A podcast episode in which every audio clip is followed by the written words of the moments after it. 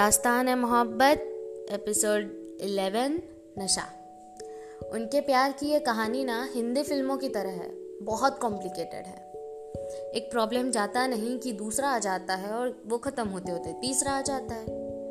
वैसे कहते हैं ना, गम ही साथी है ज़िंदगी का, खुशियाँ तो मेहमान बन के आती हैं। नैना के अंदाज में कहूँ तो अर्ज़ किया है दिल में हर किसी के अरमान नहीं होता, हर कोई दिल का मेहमान नहीं होता।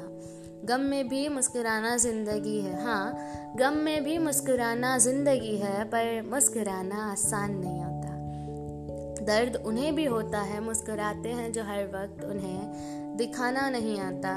दर्द, अश्क, पलकों पे चिप जाते हैं, उन्हें निकाला नहीं जाता। दर्द ये तो एक एहसास है, जिसे लफ्ज़ों में बयां नहीं किया जाता। खुशियाँ तो पल भर में गायब हो जाती हैं। खुशियाँ तो पल भर में गायब हो जाती हैं, गम ज़िंदगी भर साथ नहीं छोड़ता। समीर के दोस्तों में सिद्धार्थ भी एक लड़का था। उसकी भी एक प्रेम कहानी है, पर इतनी खास नहीं, क्योंकि उसे लगता था प्यार कर लेना ही काफ़ी है। अब मैं बीच में यहाँ सिद्धार्थ की बातें क्यों कर रही हूँ, यही सोच रहे होगे ना? बताती हूँ। एक दिन रात के दो बजे नैना को किसी के रोने की आवाज़ आई। वो उठ के ढूँढने लगी कि कौन रो रहा होगा इस रात के वक्त। वो ढूंढते ढूंढते छत में चली गई। वहाँ किसी कोने में श्वेता रो रही थी। श्वेता, नैना की दूर की बहन है। वैसे मैं बता दूँ, ये जो सिद्धार्थ की गर्लफ्रेंड है ना, वो नैना की ये दूर की बहन श्वेता ही है। तो वो नैना के घर आई हुई थी।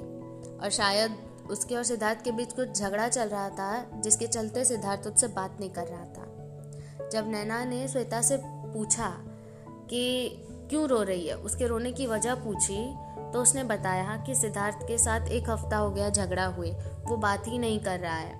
मुझसे माफ़ी भी नहीं मांग रहा है, गलती तो उसने की थी, फिर इतना भाव किस बात का? वैसे मैं आपको बता दूँ, नैना प्यार की तरफदारी करने में बहुत माहिर है। पर उसने उस उस वक्त श्वेता को कुछ नहीं कहा। बस बोला कि कल बात करते हैं इस बारे में। अब रो मत, चल सोने चलते हैं। थोड़ी देर उसके पास बैठी और दोनों फिर सोने चले गए। अगले दिन नैना ने समीर को बताया सिद्धार्थ और श्वेता के झगड़े के बारे में।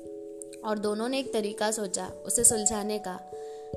नैना और समीर अक्सर मंदिर में मिलते थे, पर कभी कभी गाँव के आखिर में एक बरगद का पेड़ है। वहाँ बात कर लेते थे। वैसे तो बरगद के पेड़ तक कोई नहीं जाता कभी, पर जाने उस दिन क्या हुआ था?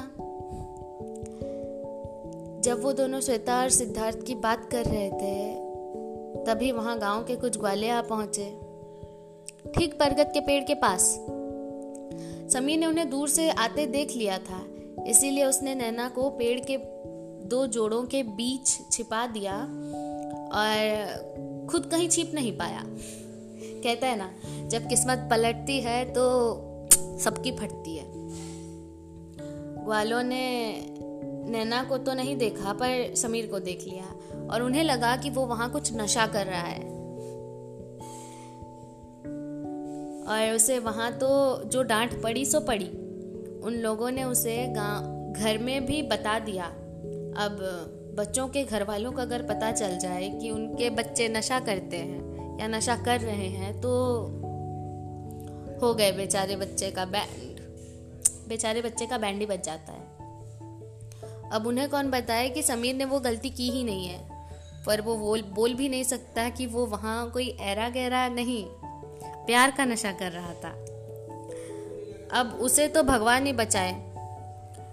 खुदा ही उसकी मदद कर सकते थे इस सिचुएशन में।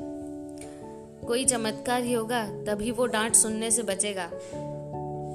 कहा था ना, इनकी लाइफ में प्रॉब्लम्स खत्म ही नहीं होती हैं। होंगी।